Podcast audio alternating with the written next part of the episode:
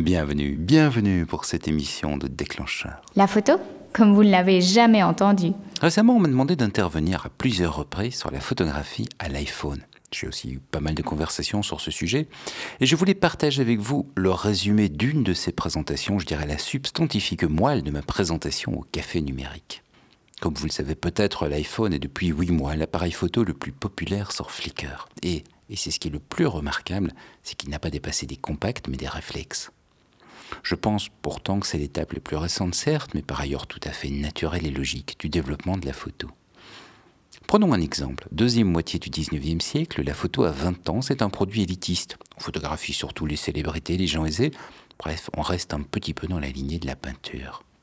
Mais sur la première moitié du XXe siècle, l'appareil photo s'est allégé, on le sort du studio, les journaux sont avides d'images pour illustrer des articles, et les photographes, eh bien les photographes ouvrent des sujets, abordent des questions qu'on ne traitait pas avant en images. Je suis frappé par le parallèle de la pose entre ces deux images, mais ici on est en 36 et c'est la Grande Dépression.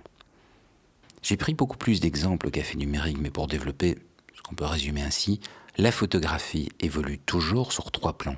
Le matériel devient plus abordable, c'est-à-dire moins cher bien entendu, mais aussi plus facile à utiliser. Par exemple, on a simplifié la chimie, puis on a simplifié l'exposition, la mise au point, bref, les progrès effacent les techniques. Deuxième plan, on partage de plus en plus les photos. À travers l'histoire, ça donne des journaux qui impriment de plus en plus de photos à la maison, le prix des tirages qui baisse, la photo instantanée qui apparaît. Et aujourd'hui, ben, aujourd'hui, on imprime son propre livre photo où on partage instantanément ses photos sur Twitter. Troisième plan, comme je le montrais tout à l'heure, la photographie s'ouvre à d'autres sujets. Et au fur et à mesure des progrès, on photographie plus, et surtout on photographie des sujets qu'on n'avait jamais avant abordés par l'image. Et l'iPhone, je ne pense pas qu'il a initié le mouvement actuel, mais il est remarquable parce qu'il est bien dans son temps. Il rend la photo plus accessible grâce notamment aux applications. Il rend la photo plus simple à partager grâce à la 3G. Eh bien forcément, on aborde d'autres sujets. Voici une étude publiée par Manfrotto en 2010. Une minorité de personnes ne photographient pas du tout. Un petit groupe vit de la photo. Depuis l'arrivée du numérique, il y a un groupe assez important de photographes experts, qui sont sans doute surreprésentés dans l'audience de déclencheurs. Les experts cherchent la qualité. Ils veulent faire des photos comme les pros.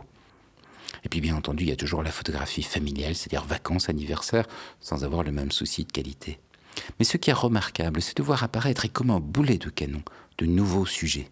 Ce que Manfrotto appelle le témoignage social.